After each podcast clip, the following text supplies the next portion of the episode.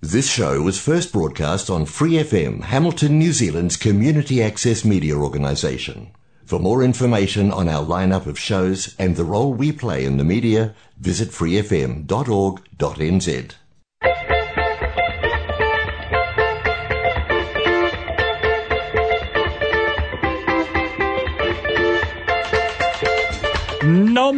haere mai, ki ora tanakwe, Free FM 89.0, independent community media. Hello all, how are you on this Sunday afternoon? Not a nice day outside, bit cold, but um, cloudy. We could be in for the rain later in the day. We've got interesting points of views throughout the day and time to bring in my co-host and mate. Good afternoon, sir. How are we? Oh, well, we're all coping still, but hoping that there might be an announcement in the coming week that Oh, might yeah. change things for some of our listeners. One of whom is today Jimmy Daisley, almost jolted into enterprise by the financial woes of a company he once worked for more than a decade ago. To discover the joys and challenges in partnership with his son of becoming his own boss. Carrying on the same trade that once employed him, Jimmy sees business restore profitability over the years. He directs business from his city office while living in a Northland rural setting.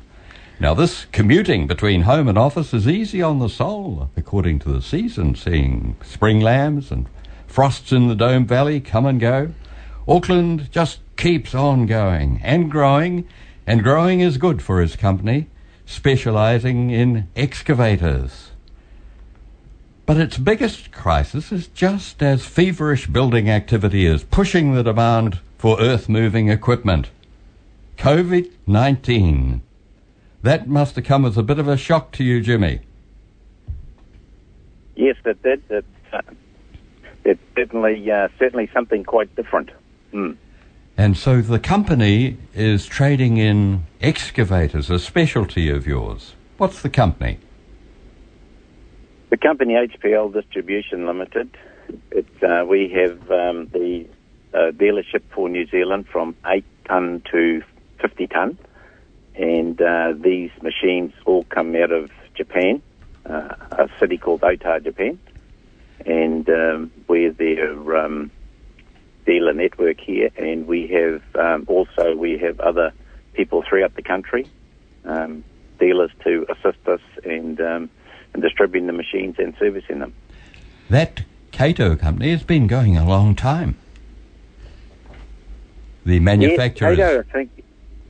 Uh, yes, Kato is. Um, I think uh, when you look on their um, history, they're back. They start back in 1895, and they um, they're still a personal company.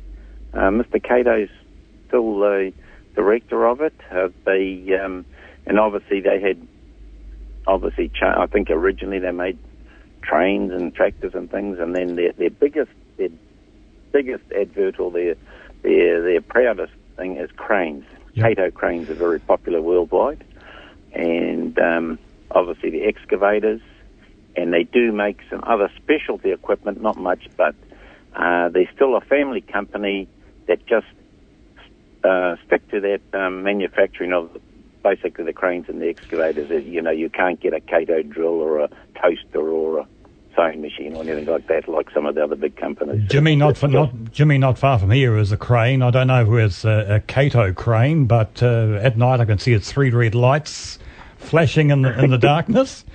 Um, Yep. City cranes, hydraulic truck trains, rough terrain cranes.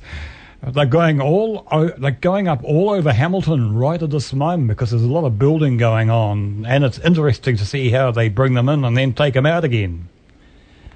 Yes, the uh, the cranes actually we we only sell the excavator um, side of the business. Um, as I say, eight to eight to fifty ton. The cranes are actually sold through a firm in Wellington.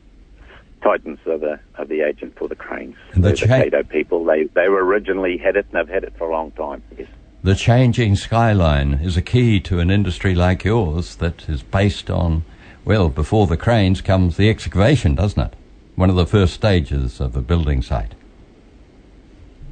Oh yes, definitely. You have to prepare the site, and that is becoming more complex as the years go by. There's, you know, they have to have um, everything has to have what they call a geotech report, and um, to make sure they pass all the um, regulations and new rules um, that that are uh, put on the, you know, put out there to to satisfy the council uh, the demands yes. on all that. So yes, um, that the uh, excavators are certainly one of the first on the site for sure. I, am looking at some of the Kato products, and all uh, all all I see is the colour yellow. Are they all yellow?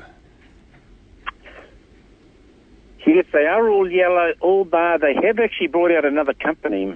Mr. Kato brought out uh, another company for on their excavator side was called IHI, and because they have the uh, we have the eight to 50 tonne. They have brought out IHI, which have, they have 8 tonne and down to about 1.5 tonne. And so the IHI were a green turquoise colour, and so there'll be a few of them of that colour, but they are slowly changing everything over to the Kato colour and upgrading the machines yeah, as, I've, as I've, we go. I've got the Kato Works company flashing on my uh, pad here, and uh, yeah, I've, I've, just just got to have a look because they remind me of the cartoon Transformers. Some of the products. Oh. really, all right. Pass it, okay. No argument. They're, they're pretty expensive, though. What sort of uh, figures are we talking in this sophisticated uh, excavation? Can we open our wallets this afternoon and I'll buy one? no, it's out of our range. yes. Uh, no, the excavators really, uh, you know, you do, you need a reasonable amount of money. Uh, you know, they range from, you know, $150,000 up to 400 maybe, you know, to, um, for the bigger machines. So really, uh, if you buy, uh, the very, the most common one is 12 or 14 ton machine and we, we put special buckets on them here, tilt buckets and things on them here. So, if we uh, if you get that at maybe up to two hundred thousand dollars, depends what the owner wants put on it. Um, if you know, quick hitches, tilt hitches, whatever. And so, if um, if you went down the road to buy a Toyota Prado or a, a Beamer SX5 or something, you find the price would be pretty similar.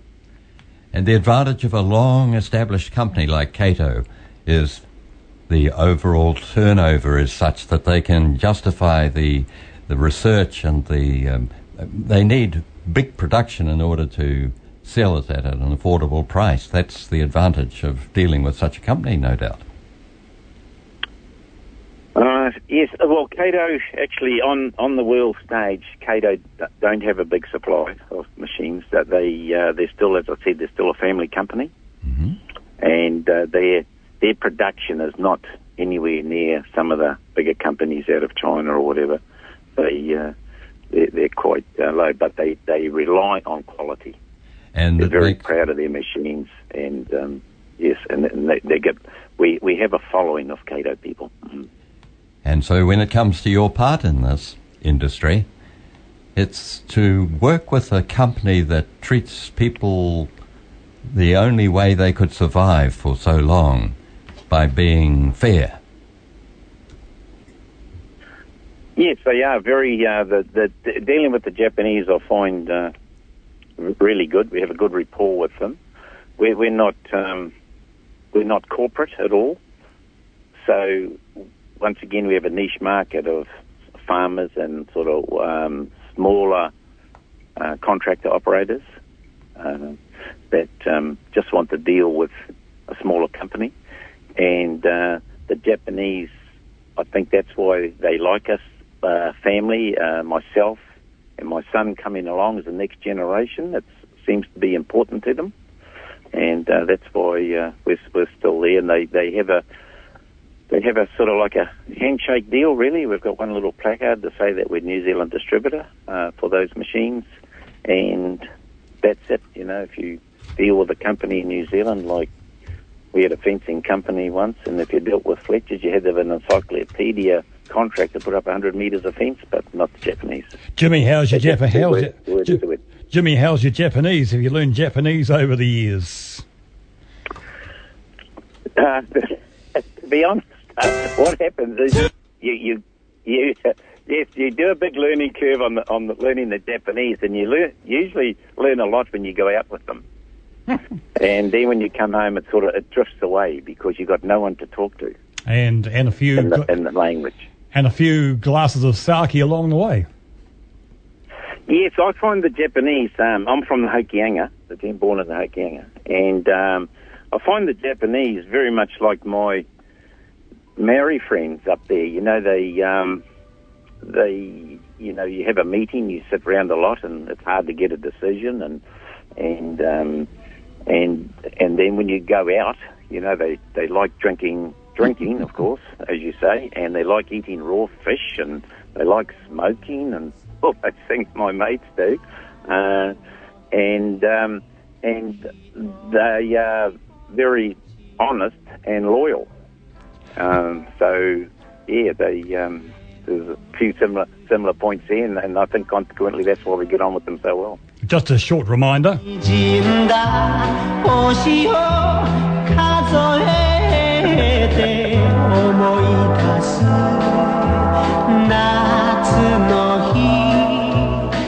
a song which is called Sukiyaki but doesn't have anything to do with that particular. it's, well, yeah, no they uh, they um, the uh, our, our overseas marketing manager actually went to school in at Auckland Grammar, and consequently he's got a New Zealand flavour, if you know what I mean. And um, so he understands us very well, lo- loves the rugby and and um, our, our sort of way of life. He wants to start a pie shop in Tokyo. Actually, you go and buy a top pie over there. He says. Mm. well, for a Hokianga boy, you've come a long way, Jimmy. A company trading successfully. Yes, yes, we are. We we it hasn't been easy.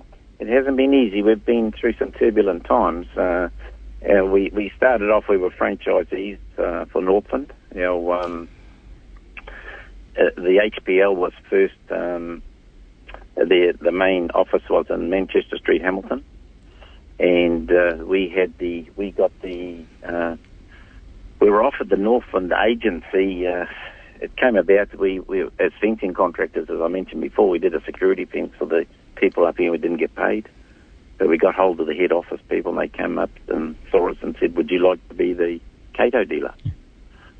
And I said, "No." You know, I, you know, you name an excavator, I've owned one. Name a salesman, I know him. I don't want to do that. There's only a 140,000 people in Northland at that stage, and who would buy who would buy an excavator off me? I said if I was going to do anything, I'd want um, the Harbour Bridge North. You know, some people and money and effluent, and uh, yeah. so they agreed to that. And uh, when I went to the Northland Field Days, I took five machines and sold them. In the first year, we sold 16 up here, and for my grizzling and moaning and whinging at them, I only sold two into Auckland. The rest come with the Kerikeri and Whangarei. Mm. One thing that we've all had to learn, and I haven't been on it, and probably Mel hasn't been on it, is Zoom. So during this lockdown with COVID, have you, how many COVID um, meetings have you had to do with on Zoom? How many Zoom meetings have you done? Uh, yes, I, I have. I don't. I don't organise that, of course. Uh, the office organise that. Uh, um, yes, we, we've had it mainly. Uh, we have a, a, a law, law lawyers in Auckland that um, help us with various things, and, and also living in Northland. Um, you know, if you need an accountant, a lot of we have a lot of uh, um, business like in Wellsford, but unfortunately, Wellsford's in the in the in the super city or what they call the Yeah. super city. And it's, it's a nuisance. You know, it's like I can't Yeah. believe that Wellsford's actually in a lockdown. Even walk with. you know, it was the old Rodney Council. It, it's just there, and Is- um, you know, you, you take, you you're a few minutes away from there, but you go, you know, you can't. Is it is it why is it why, access the place. is it why all those people are escaping from Auckland, being found in places like Wanaka and Taupo? Uh, the Wanaka, yeah, I, I, yeah, I, I don't, I sympathise with those people a bit because you know that lockdown is severe, Yep. and obviously um, the Wanaka people, I saw there was a bit of anti there that um, you know, Wanaka, two people from Auckland, really. Um, up here, we must have 10 or 12,000, Yeah. maybe 20,000. I don't know. Honey, Honey will tell you, he counted them as they drove past. Yeah, Um, that, that'll be another that'll be another, another story. But seriously, are you going to be watching Jacinda Ardern and uh, Dr. Ashley Bloomfield at four o'clock tomorrow afternoon?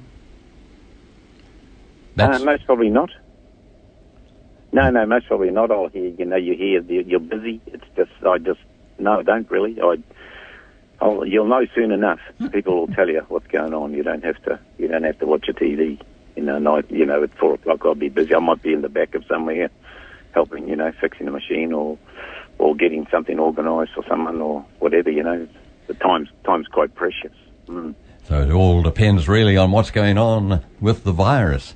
When they brought down the lockdown at the level different from where you are living in Paparoa, that really changed things in business um, in a sense that you were separated from the base that you have in, in Auckland, the office there. Yeah, well, we've separated obviously from we have we have an, um, a chap in, in Auckland that you know looks after our our interests there, and um, and obviously the excavators come into Auckland. We've got I think we've got two on the wharf there now that you know we're trying to get off. There's there's all these challenges uh, that you have to to um, to get through to you know access and parts. Of course, it's another another problem with uh, getting out of Auckland, but the the first lockdown we had um, back uh, it was uh, April last year. The sun was shining and all that. It was sort of a bit more. It was a bit quite novel. You know, it was different. You know, you sort of learned how they lived in Romania or East Germany. You know, Oh, um, those hey, countries when they were under that sort of you know control sort of thing, and it sort of it was a bit different. You know, you couldn't go for a swim in the Kaipara or things like that. It was quite quite um, quite different. Actually. the, the the lineups at the supermarket, masks on, two meters apart. That's correct. Yeah. I Ten metres apart. Well, mm, yes, yeah, yes. and and people. Yes, And of course, here in Hamilton, uh, and when lockdown lockdown four, the latest one came, I went to the supermarket that night, and people were taking out so many rolls of toilet paper. Well, yes. I when, in the first lockdown and even this one, um, I never left. I, there's a little four squared Paparoa, so I went there. You know, we didn't go. We didn't have to. We didn't have to get a huge load of toilet paper and. Yeah, you just went down and saw the saw the the, the, Indian chap that's brought that now was a Chinaman before that, but he sold it and and um, and so yeah, oh, you buy there, and it, it's funny enough. I think you actually save money because um, when you go to the supermarket, you see all these specials. You know, take six of these for that much, and this, and the, you get a bit conned into it, and you come out with a trolley load of stuff you don't need. So when you go to the four square Paparoa, because the price is sort of twice the supermarket thing, you you only just buy one that you need, Yeah. Um, and g- just one of those. so go- you don't, I, th- I think we better. crazy. I think we better be safe. Go back to the excavating. Uh, in in your travels on your excavator or one of them, have you ever broken a water pipe? several. Uh, yeah, water pipes. Uh, with the excavation, one of our on our um, OSH form, our hazard sheets is uh, is um, underground services. One of the things, and that's that that pertains like you, you mentioned, water pipes, there's computer cables, sewer pipes, power cables, a big one. That could be, you know, very dangerous, and gas lines. So you have to, and there are good services. You ring and you get the people to check, but even though they've checked, they can be in the wrong place, and you can dig them up. And then and then you get the bill for breaking them. Not if um, we have we have been to court. Telecom, oh, the old Telecom, taken us to court for uh, digging, but we had it we had it uh, checked, and they checked it. So, and then the judge said, "Well, if you checked it, that's your problem." Yeah. But it, it can be quite severe, and it can Yep. knock out communications and things like that, and they can't use you know the cards or. Yeah. So it is. It's it's got to be something you've got to Yeah. be really careful of, and uh, and we certainly do our best uh, to do that. But um, people will make mistakes. They put the Yeah. they Yeah. mark the wrong place or whatever. Or in that particular case, the chap marked an old cable. Yeah, no, no I, I just been reminded that my one of my housemates, he yesterday was planting kumara, in a spot where previously another housemate had um, dug up a water pipe. So no no problems yesterday with the kumara. So I hope it comes up in the future. Okay, well, that's good. That's good. No, kumara's good for you too. Get planting it. Yeah, yeah, good. That's that's that's that's good stuff to have. Mm. Well, if we think, Jimmy, that the lockdown for COVID is bad enough, is there anything worse that we can imagine that could destroy our trade and? Uh, I, I think internally maybe uh, the, the, the trade we, we with the COVID we've discovered that uh, COVID has sort of um, let us know that you know I thought the the the saviour of New Zealand the economy was tourism, but I don't think that's quite correct because I think you know the Minister of Finances we're plodding along and I, and and uh, we we seem to be doing very well compared to everyone else. Yeah. Yeah. Uh, the other thing was that COVID has uh, has uh, pointed out that there's a lot of anti-farming. Um, you know, people want all the cows gone and farmers and they're polluting the place and all sorts of things like that. But I think actually our farmers are one of the best in the world for from producing a handful of grass to a pound of butter to a to the burger patty. I think they're they're, Yeah. they're, they're, the, they're really on top of their game. Yeah, our, our GDP went up this week, so uh, people, business people in business will be happy that um, we we are surviving. We the crew of five million, is it or plus? But uh, The team, they call it the team, but I don't don't, don't agree with that either. But yeah, they say I- the team. but we're, we're we're doing better than places like Australia. We're doing better than uh, places in Europe, and uh, we're we're the envy of the world at the moment. Oh yes, I agree. And once again, it comes back to our our the, the industry we're good at is our primary industry. Whether it's, as I said, whether it's producing a litre of milk or an apple or a bottle of wine or something, we're very good at it. and um, I think we feed 40 plus million people in the world. That's So impressive. That's our, that's that's uh, very impressive, and um, I don't think our primary people get enough accolades for it. Really, Well, uh, they get they yeah. get knocked around more than anything in the in the news. Well, um, I, I grew up on a farm, so I'm still drinking milk. Um, 30 or 40 years on, still got a, some cheese in the fridge, some butter. No, I haven't got any butter in the fridge. I've given up ha- having that. It's too too expensive. But uh, yeah, no, um, I'm I- I'm a farm b- I'm a farm boy from way back. So um, This COVID 19, Jimmy, is not the only devilish virus ready to have us reduced to, well, lockdowns. There's the ever present risk of another virus that's feared by every farmer foot and mouth disease.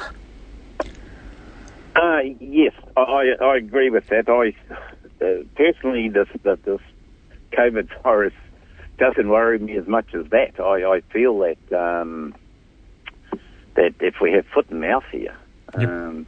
Is one of the things. And I was actually when I was at um, secondary school, I had it drummed into me by a chap called J- Johnny Stewart. JJ Stewart. He was actually an All Black coach, and he was our science teacher. oh yeah, J, uh, JJ is it? J.J. Stewart, Yep. yes. And um, I remember we used to see mov films on it, films on it, these big farms getting destroyed and that, and he, and I, I think it's instilled in me.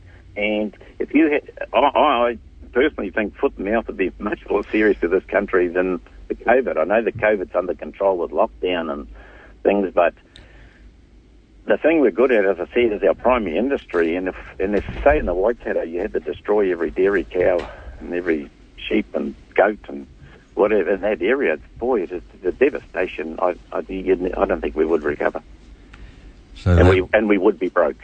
We would be broke. it doesn't bear thinking oh, about, does it? It doesn't bear thinking about. It's really, I think it's really serious thing because maybe this this COVID's a good thing. It might step up our security on diseases. I know that COVID's more, you know, is carried by people, but the foot and mouth will be brought here carried by people too, in something or on something or whatever. So maybe maybe this will um, up, up our um, border security on these on these things. And I know they do a very good job there. Well, they've done a very good job so far because they've kept it out. So they these people on these border jobs do obviously doing excellent. I can tell you that back in I can tell you back in 1952, Scotland had a foot and mouth outbreak. It was imported imported from the continent. It breaks out in Aberdeenshire between April and August 1952. 19,000 animals were slaughtered at that time. So it devastated Scotland on a couple of couple of times too. Yes, and I think, well, England, I know that um, England had it because our local vet went over to help. Um, Jeff Rosswood, he went over to um, to assist, obviously, to uh, get it under control, and obviously they have. But uh, economy-wise, if, if if you have it, then people, even if we get it under control, I don't think you know our our sales of all that will be diminished greatly until we you know get it under control, and it could just that could just knock a big hole in our economy. Yep, and, and, another disease, of course, in Scotland in 1964 was typhoid, which uh, was imported from meat coming in from the continent. So you've got to keep an Oh. eye. You've got to keep an eye on these all these little diseases. Yes, that, that, that's right, all those. And, um, you know, with the COVID too, you, you got to remember our parents, they had all these things. Um, you know, they had um, tuberculosis and and the polios and things, and um, Right. they had there were no cures. They had to at that time they had to live through these things. And um, I remember my parents telling me in in the little place in Hokianga there, little village, I get like six people dying a week. You know, like it's um, if that happened in Christchurch last week, it'd be a real, you know, it'd be a huge lockdown and whatnot. But um, they, they, our, our, our, parents and grandparents, they lived with all this stuff and somehow got through it. You know. Hydatids Um, being another. Yes, high Hydatids, that was it. They started doing all dog, sheep, yeah, and and they're, they're eradicating some of these, even brucellosis. Uh, don't, but that's that's that was another one in the milk. They uh, in TB TB tests, just- they still do your cattle. Uh, they test your cattle. You got to um, make sure they're right and and to to try and eliminate that um, disease fully. Yes. You mentioned again being in a boy in the Hokianga. Now that uh, carries associations for Maori with kupe, sighting land off the Hokianga heads. And I'm wondering, the Daisleys, is that the line that your family has followed from Europe? So which line? Sorry. Well, your surname Daisley. Daisley, yeah, Daisley, D A I S L E Y. Now, what actually the Daisley name came from, excuse me, Irishmen from, um, they were from India. They were in an uh, English regiment, and they came to Taranaki as soldiers in 1865, somewhere around here in the, in the Maori Wars. And um, anyway, they decided that yeah, this, this wasn't a bad place to uh, stay. So um, they obviously, when all that was settled down, they they decided to stay there, and um, the Daisley name got to the Hokianga because um, they brought a shop up there, and and that's there. So one of the Taranaki people um, got to the Hokianga. Hmm. So the Hokianga was one of the very advanced uh, places of settlement for Europeans in New Zealand for a time, but seems to have become somewhat a backwater. How do you account for that, Jimmy? uh, politics. Uh, you know, the uh, I think there was a big there was a big uh, rural urban migration. Uh, the the the, uh, the the rural areas were quite uh, strong, and you're right. Kohukohu, I think, had the largest sawmill in the southern hemisphere in the 1900s, and at one stage it might have been bigger than Whangarei is now. So, uh, not not now, but you know Whangarei at the time uh, was you know the, as you say was a very busy place. And uh, then we had this rural urban spread. Everyone went to Auckland. Auckland was the big uh, draw card, manufacturing, and and so that drew a lot of the families out of the area. The the work in the north stopped. Farming became harder, and so neighbours brought out neighbours. There was less families. Then there was forestry, of course, that started taking up more land that you know uh, families had to move on, um, and so it's had a little bit of a revival with the, that forestry I'm talking about. Now that's been harvested, so there's a lot of um, a lot of that going on up there now. A lot of harvesting. Still, a, still a, a little bit of farming, but uh, not as not as much as it, it um, you know used to be. Putting pressure on the roading structure, and there's been a lot of talk, mostly by politicians, about a dozen one-way bridges up north. Yes, I think they had 10 or 11. Um, Winston Peters sort of brought it to their attention that uh, politically Northland is, was a, a sort of a, a, true blue seat. In my time, there was sort of all blue, uh, bar a chap called Vern Cracknell, who was social credit. Yes. He was a Hokianga. And we had a chap, another chap, Murray Smith, who was a Labor chap who took the Whangarei seat was for uh, one term. And um, now it's uh, the, the, the political scene has changed. It's all red. Mm-hmm. Uh, quite quite a big turnaround. So hopefully the government will see that the people up here voted, and we do get our share of the of that money to to do all those bridges yep. and and, and yep. continue the highway because the politicians do promise things, and and they just don't happen. And and of course, Winston promised to take the port of Auckland up up your way. Is that it's, yes. is, is that still going to happen or not? Uh, yeah, I think that originally the um, the the uh, under the national government they didn't want that port operating there, and then Winston, because he's a true Northland boy, he, he wanted it, and so I, I think they will. I, I, it depends on what happens in Auckland if they can still cope, but the, the port of Auckland is it is once again you know can be quite difficult. Uh, we go there a lot, as I say. We get our Kato excavators off there, and you can pull off Gillies Ave, and there's the row, row of trucks along the waterfront and halfway up the hill. Yep. Uh, it's, you know, it's traffic-wise demanding, and I see a lot of containers now going from Northport to Auckland because they can't unload them in, in Auckland. There's obviously a, a backlog, and I think that's frustrating. I see some of the the uh, businesses are frustrated; they can't get their containers. Um, talking of, you know, get the get the goods. Talking of containers, that's a, a big cargo to carry. It should really be on rail, not trucks.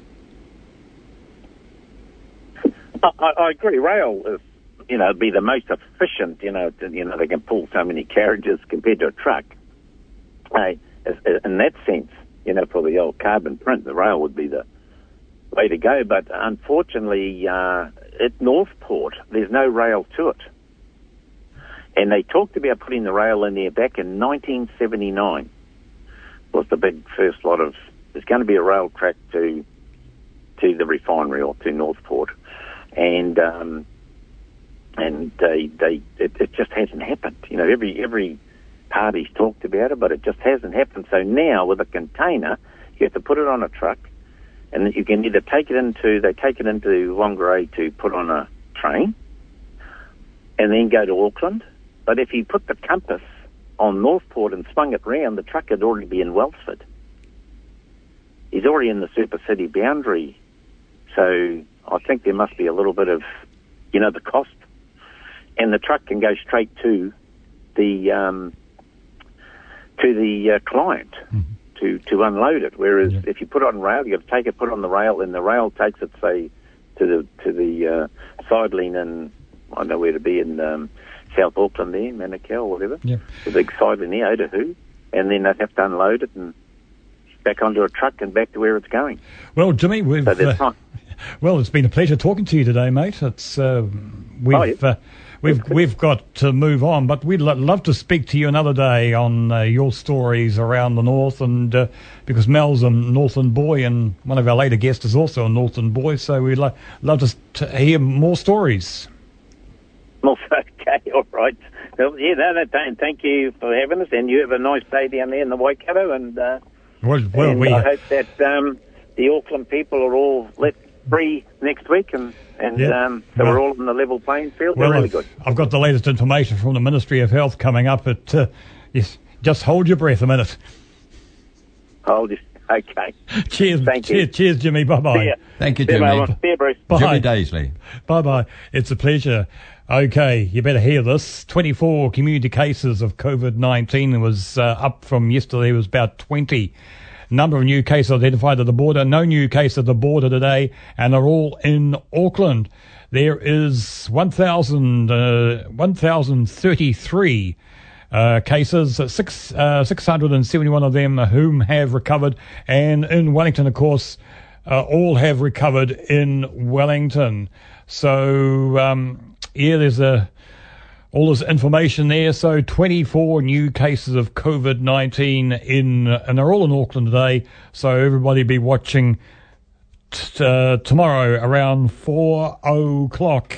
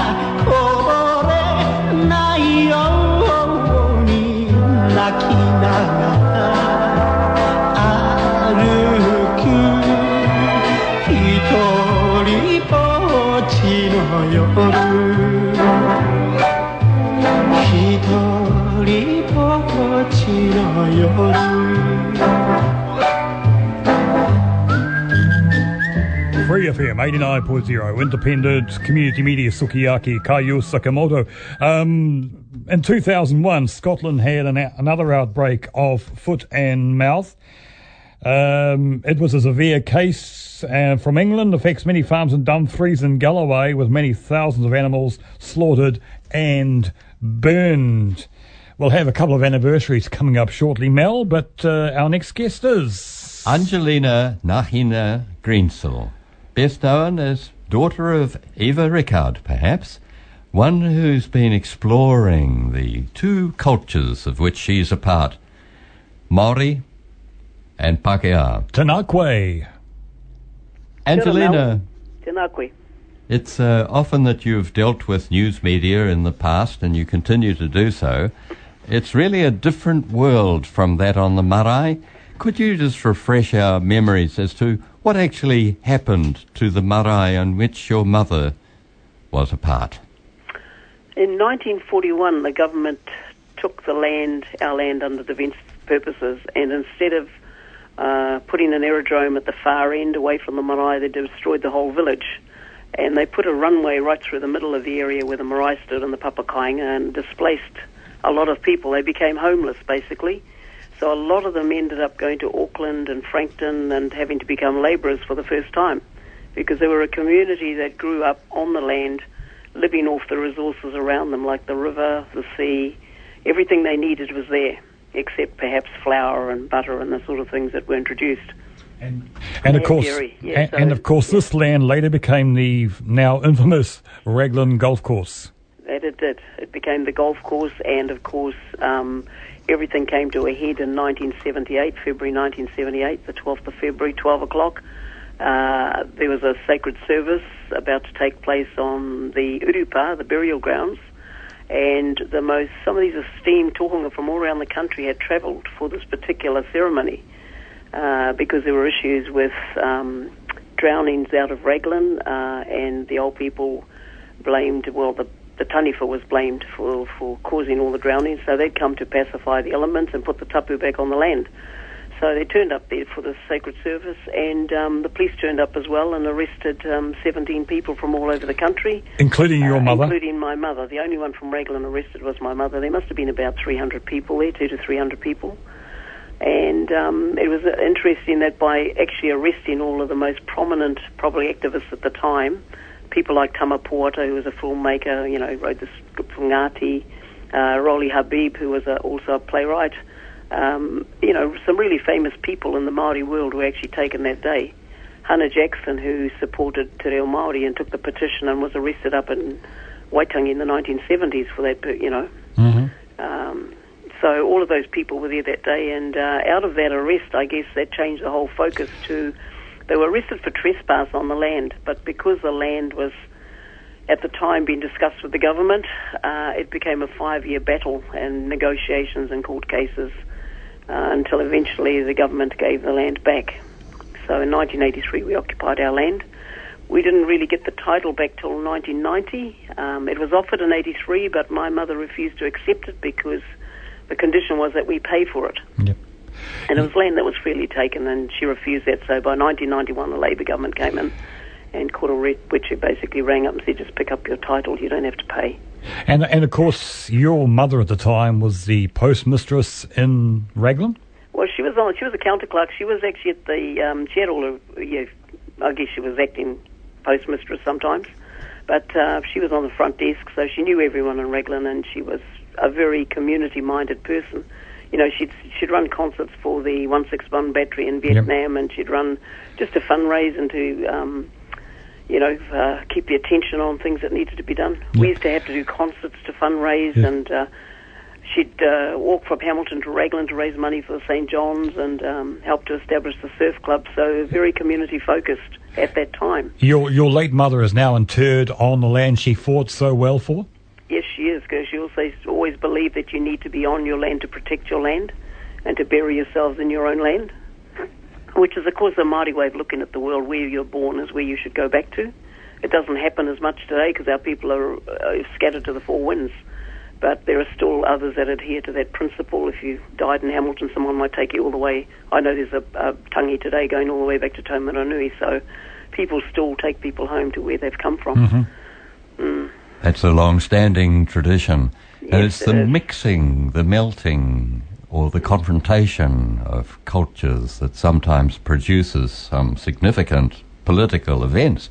For Hmm. instance, Te Matakite o Aotearoa, I think, rose out of the initiative of another well-known woman in New Zealand.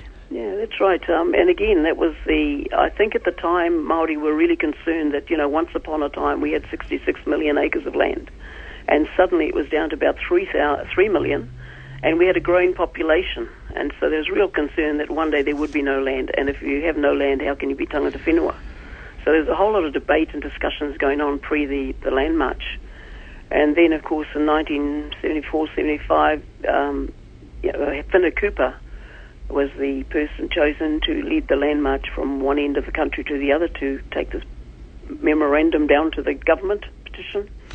And uh, and out of that, of course, came a lot of people actually went home to their own lands following that land march. It was a good, it was a place where awareness um, and education happened as people travelled. They learnt about each other's issues. And my mother, Saana Murray from up north, she was doing a lot of work up there. My mother went home when she's in Raglan. Betty Walk, Betty Williams from um, Hauraki team, she was a school teacher. They were all on the land march. Yep. Tama Poata. Um, and so they all carried on raising awareness, I guess, of, of the loss of land and how the land had disappeared. And and from that, of course, shortly after that, the Waitangi Tribunal was born. Mat- Matiu Rata introduced a law. I don't think they wanted ma- massive protests happening every year, Yeah. so I think it was sort of to pacify everybody. We'll give you a place where you can take your grievances and we'll listen to you and we'll make recommendations to the government as to how to deal with it. And that's basically what the process is today. It was a very interesting time in, in that period because I don't know if you've been watching the um, the Black Panthers television show, the dramatisation on a Sunday night, um, which prominently features Muldoon ordering all these people to be sent back to their islands. So it's it's a bit of a drama, but I've been watching it seriously. You, you've got to. But did a lot of that really happen? Oh, of course it did. Yeah, it did. And of course, we were down here probably protected from it in Raglan. You know, we don't. There were. I can't think of any. Well, there was. There was a couple of Niue Islanders that, that lived in Raglan that were friends of ours, and so everything happened mainly in Auckland. I think that's where most of the. I, I mean, it may have happened elsewhere, but Auckland was the place that I knew a lot of the people that were arrested up there. Um, at the time, young people who um, just stood up there and stood up against and had the courage to stand up for their people's rights. Did did Eva did Eva ever have any korero with uh, the late Sir Robert Muldoon? Oh, yes. he wanted her to give up her job in Raglan. They give her a job in the post office in Wellington. And, um, you know, to move just to try and sort of, I guess, get rid of all the land, uh, take her out of the district. Uh, and he was the one who said, if you take your court case out of the, um, the High Court, then we can talk, we can negotiate. So um, he was there in the background. Uh, we had a, a gentleman called Gibby Gibson, who was the air commander at the time, who took the aerodrome, and he were, he basically said that when um, the golf course issue was happening, he was called into Muldoon's office and basically told to change his story. And because he was an honourable man, he refused.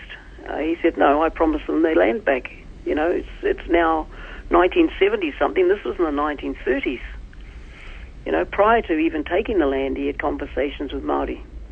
And at the time, they were looking for an aerodrome, not so much for the war, but they were looking for an aerodrome for planes that, you know, the postal service had suddenly become airborne.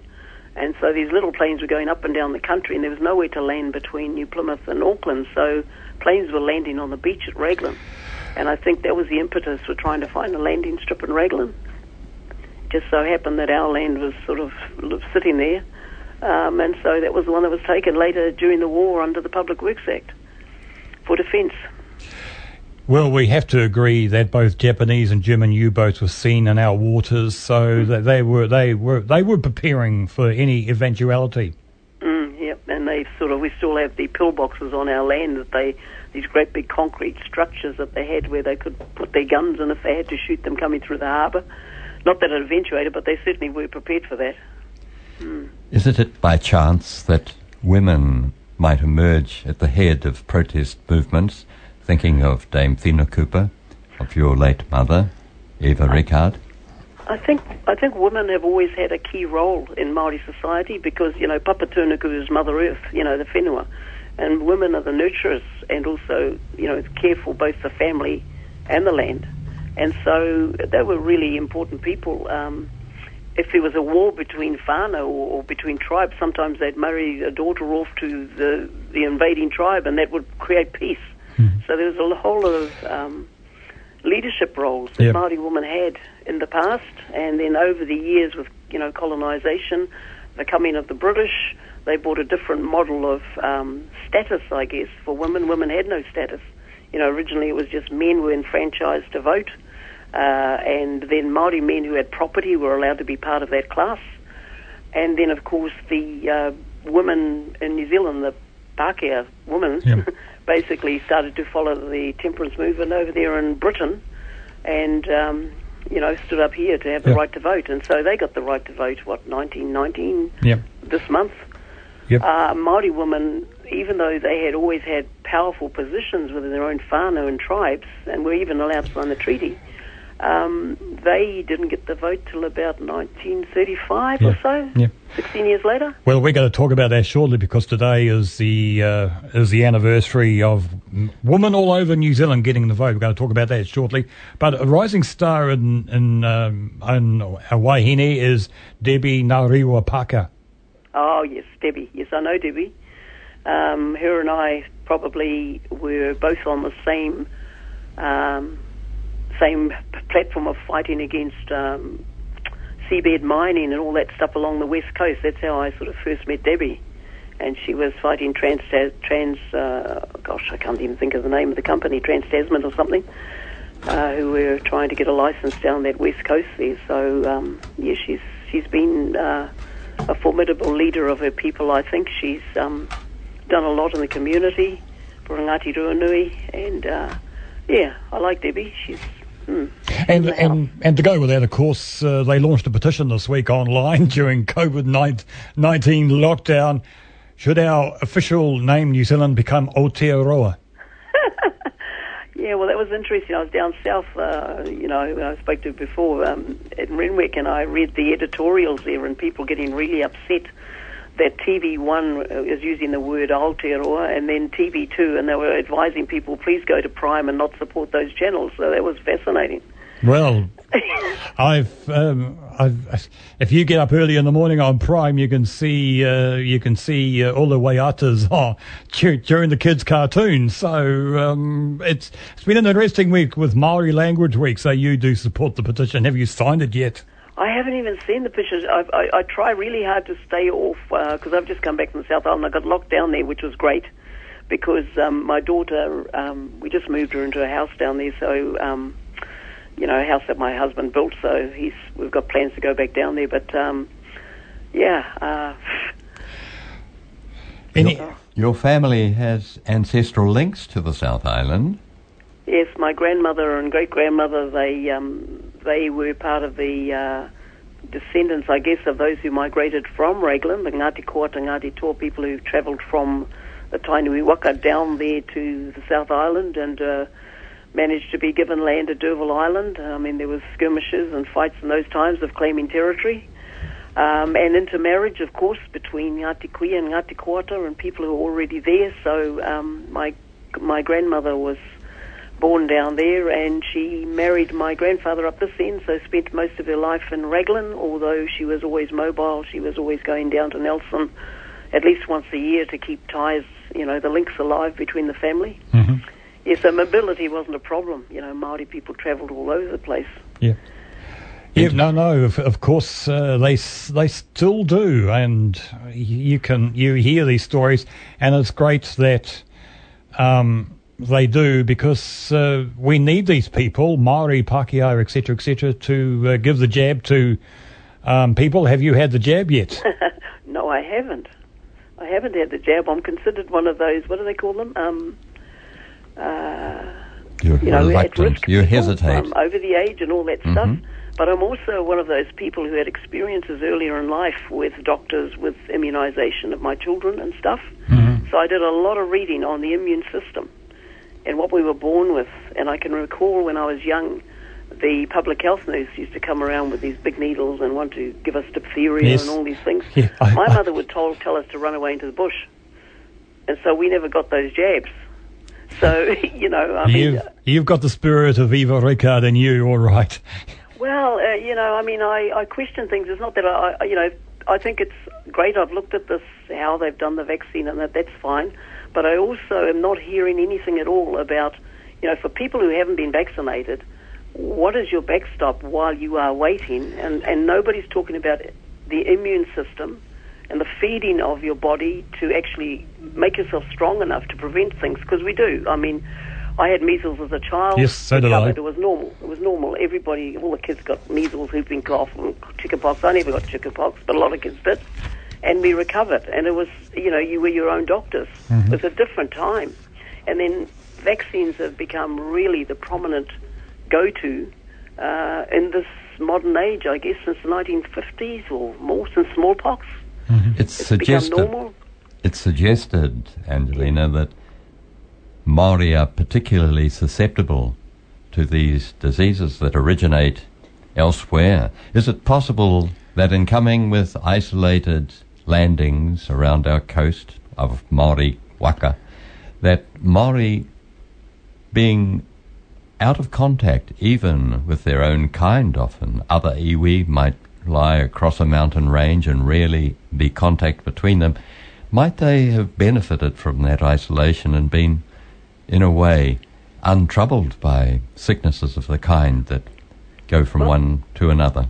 I think I think one of the things is that people have forgotten that there's a natural cycle of life. You know that you are born. You know, if you're born, then you're going to die um, at some point in time, whether it's by illness, accident, whatever. And so I suppose the philosophy was, well, if someone's sick, they've either done something, or maybe we can fix this. So they had this medicine chest at there, and my dad was one of those. He wouldn't go to a doctor until really late in his life, probably the last year of his life, or maybe the last three years. I think he first went to a doctor. But he um, he went to the bush if he was ever sick, if it was broken bones, if it was, you know, cough, lungs, chest, uh, anything like that, asthma. Um, he would be able to brew up something, give it to you, and, and that was that, and that was the remedy. So this medicinal chest that's at our back door is ignored because we, um, you know, we don't try to strengthen our own lungs and everything else because it's not talked about, you know. It, it, it, it's brilliant. On political means, will you be standing for Parliament again? Oh, look, things have to come to an end. You have to realise. I mean, I'm quite impressed with Nanaia and what she's doing. I think she's doing a good job. So you agree with Three Waters? Um, I, I think it's a good idea because, I mean, I've lived with, what, nearly 50 years with the Waikato District Council. Well, it wasn't their problem, Raglan County Council, who have, you know, first of all, that oxidation ponds and they'd just put wastewater straight into the ocean where people swim, so all the tourists go swimming and all of Raglan's rubbish. And then that's been, that went on until about 2004. We kept we went to the Environment Court. We never won the court cases, but we did get um, standards raised where they had to treat the stuff first, and then they had to move it off the Taniwha hole. And you know, there's a whole lot of background to that stuff. And and it's got to the stage now where the township itself is actually supporting Maori efforts to actually look at land-based solutions, because you get trees that can pump up to 30,000 litres of water, you know, like an avocado tree or some of these things. So you could actually make money out of growing trees instead of putting the so-called wastewater into the streams or into the rivers or into the sea where other things grow. You know, Yeah. the marine life has got enough to cope with without coping with all of our waste. So we could see you standing for regional council or district council just to make just to make some of these other politicians honest.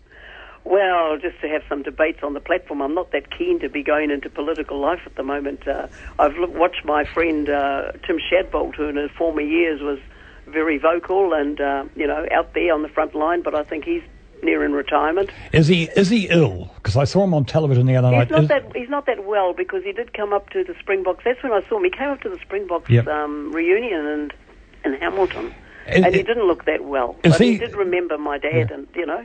Is he s- uh, showing signs of Alzheimer's or?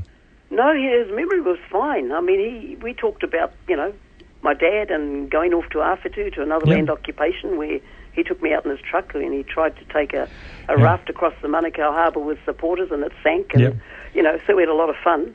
Yep. Uh, but Yep. he is certainly slower than he was. Yeah, yeah, my, my colleague here at Free FM, uh, Fred Hayward, was also um, part of that um, because he did the radio show that day, then went off to go go to the protest. So at at the old rugby park. So no, I, I'm quite worried about uh, our, our friend Sir Tim, but I think it's members of his council that need to uh, give be given a shake up.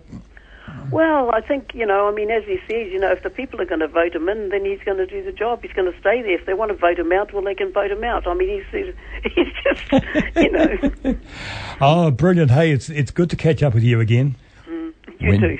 when you went to the commemoration, you must have met a lot of old friends, familiar faces, but among that group you might have recognised someone who uh, had the opposite point of view. Is that the case, Angelina? Who had the opposite point of view at the at the at the? Commemoration, those who were aligned with the Springboks, wishing the tour to carry on. yeah, I don't know. I can't. Who was there? I can't remember.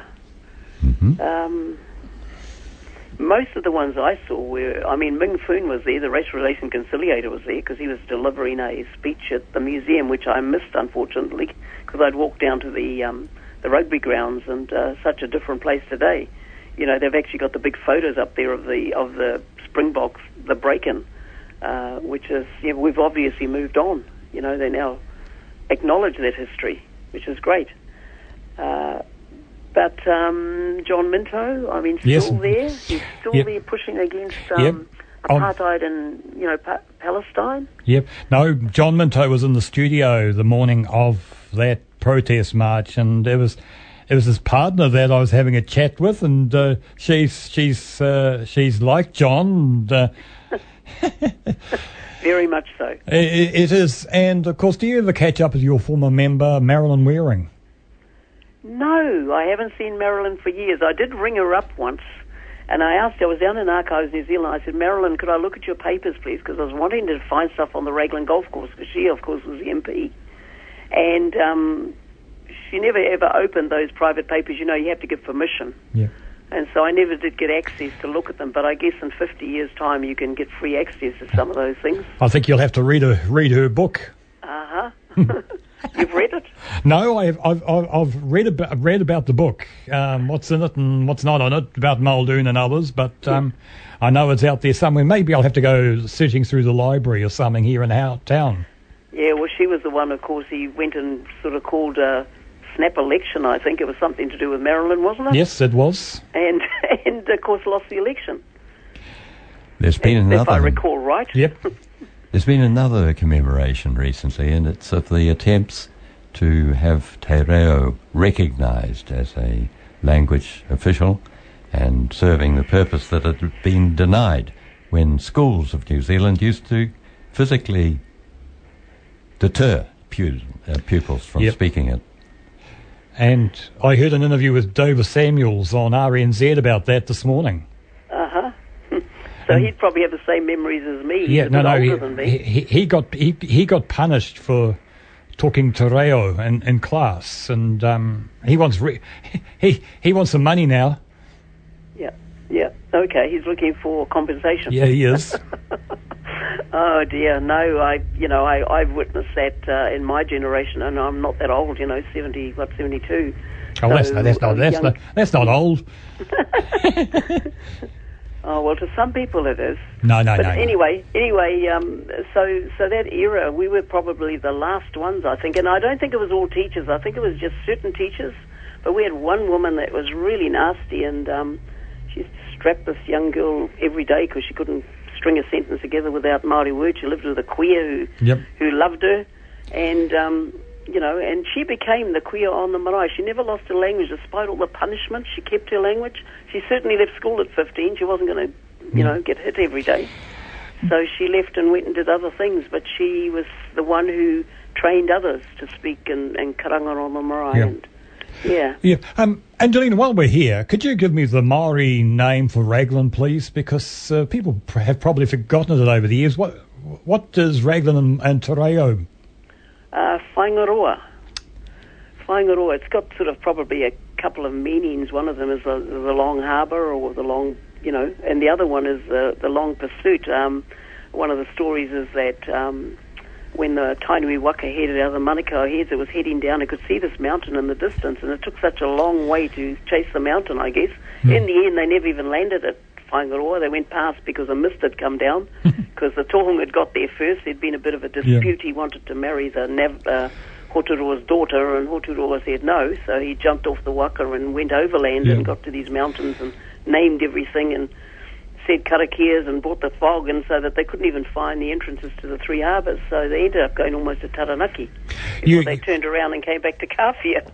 You, you, you're talking about uh, Mokopuna these days, and one thing that worries me that many of your Mokopuna and whānau are thinking of joining gangs. What do you say to these Mokopuna and other young people thinking of joining the gangs? Well, the problem with my mokopuna is none of them are thinking of joining the gang. But um, but They're other very priv- Mokopuna they're anyway. Very priv- they're very privileged people. Um, you know, my, chil- my children and grandchildren. They're the Yeah. privileged people. Yeah, but- they've grown up with a different set of values and people who love them with stability. They've got a house over their, you know, roof over their Yeah. heads. They've never had to want for what a lot of kids need, you know. I, well, I probably said that wrong, but what do you say to young whānau who are thinking of joining gangs? Well, come and talk. Come and talk to us. There are young people that um, I know have been in gangs. There are older people who've got out of gangs. Um, sometimes they're looking for um, somewhere to belong, and often um, a lot of them are lost. I, I run a um, once a month. Uh, people come to me and say, "Look, we don't know where we come from," and that. And so we have uh, we have a weekend wānanga where they come home and I talk to them and talk about their ancestors and take them on a walk as to where they lived and where they still have land, and give them that sense of belonging. I don't know whether that would help, but it's certainly helping a lot of the ones that are uh, displaced and have been displaced since 1941, since our since their parents left the area and never ever brought them back because they were dispossessed. So, and some of them, yep, some of the families um, belong to gangs, some of my relations, but uh, we, you know, we treat them as normal people.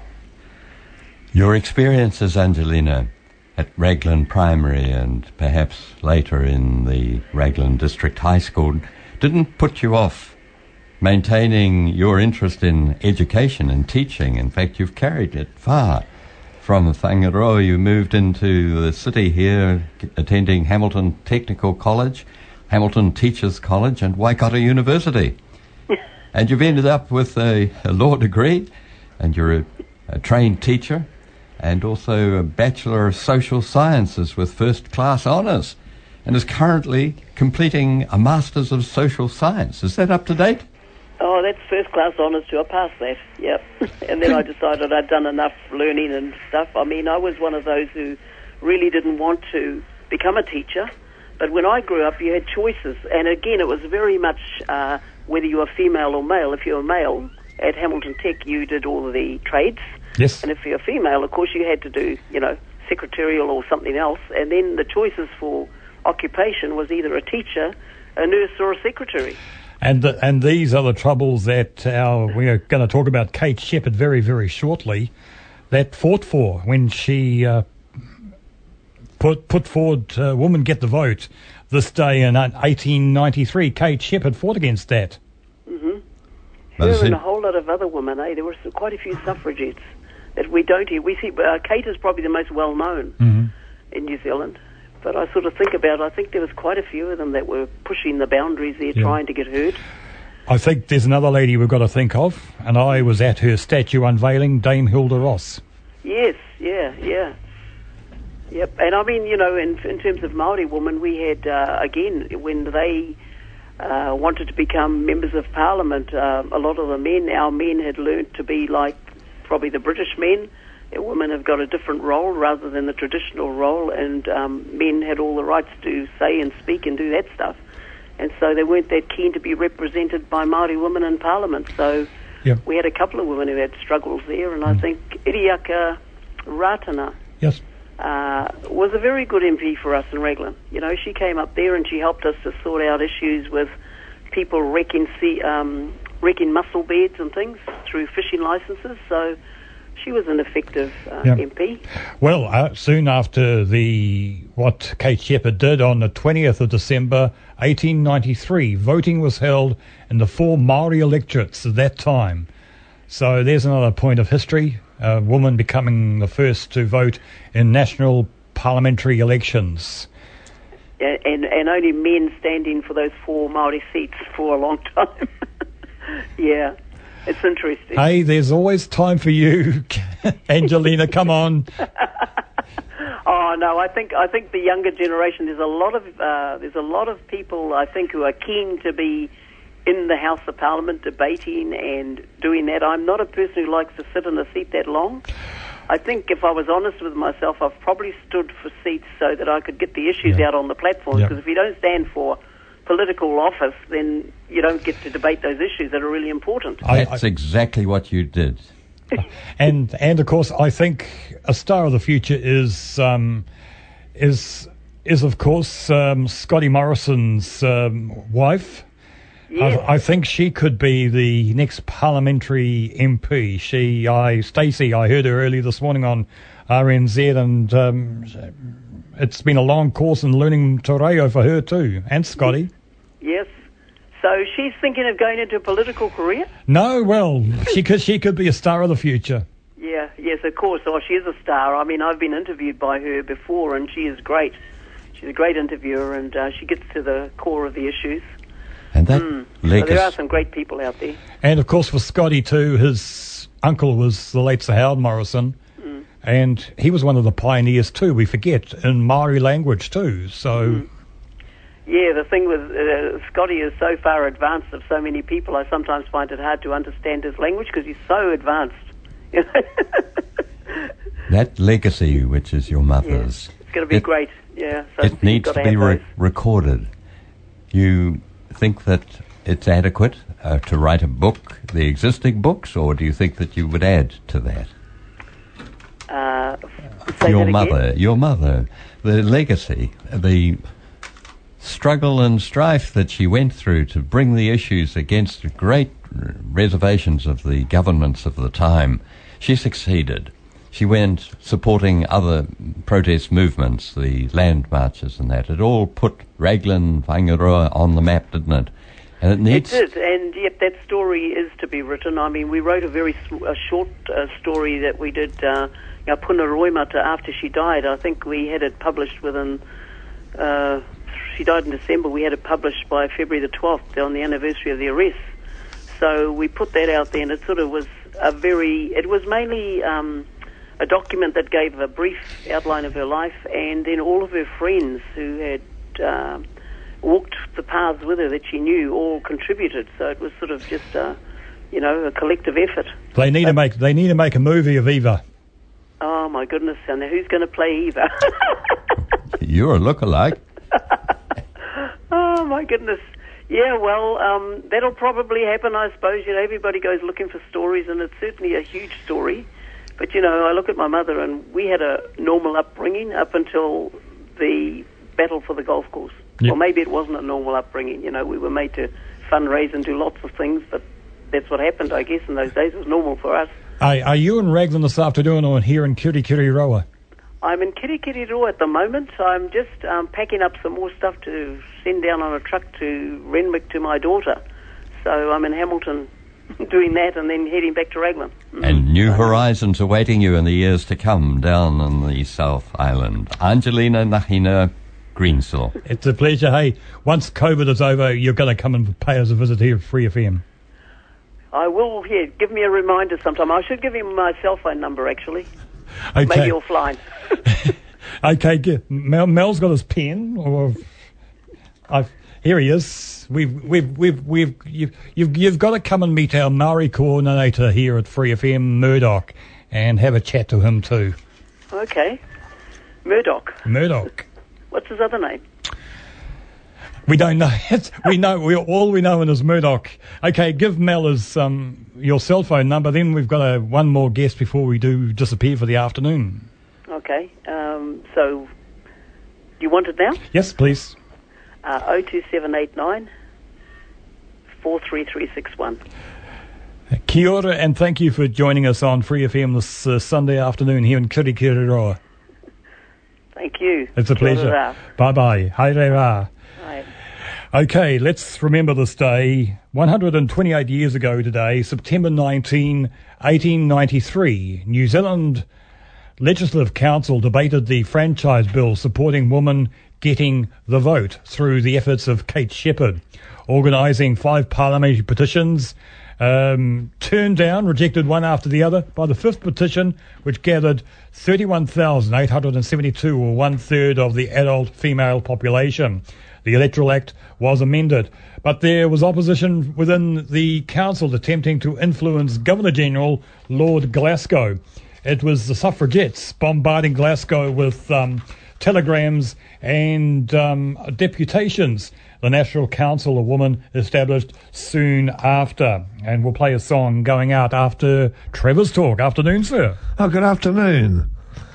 Uh, I want to talk about something that happened uh, before lockdown, and it's probably old news to people that know what I'm talking going to talk about. I'm talking about a a black alpaca named Geronimo. Oh, yes. Now, that, that was, came from Tamanui originally, and it went over to the UK. And four years ago, it was diagnosed with um, bovine tu- tuberculosis. Now, that was four years ago, and it showed you the recent shots of as it is today, and it was very healthy, trotting around in a paddock of its own, healthy appetite, bright eyed and everything. And uh, the powers that be decided to put it down. They wanted to do that earlier, but protests and uh, uh, prevented that from happening, or stay of execution, so to speak. And when it actually happened, it showed it live on television. Them coming in with police escort to drag it away into a barn, hearing it squealing away, crying out in agony and whatnot, and they put it down. I mean, it was a pet. It wasn't some sort of wild animal that had no home or anything. And I thought, protesters um, around London and right through the UK said it should have another test because it showed no symptoms of any illness four years after it was diagnosed. And they wanted to know the fertility, uh, the, the sincerity of the diagnosis, I'll put it that way, whether it was correct or not. And I thought, well, why not give a bit of respect to the animal? I mean, the chap in Auckland diagnosed with Delta, did he get dragged away and put down so he wouldn't spread it around? Of course not. So they should give some sort of appreciation to animals and that. And I felt a bit sorry for it, really, but unfortunately it's happened. Yeah, it has happened. Gone to the great alpaca stable in the sky. It's three minutes to two. You had a good week, Trevor. Oh, not too bad. Uh, rather uneventful. It is. We're to leave you with Shona Laing 1905 as we celebrate women's suffrage this day back in 1893. Goodbye.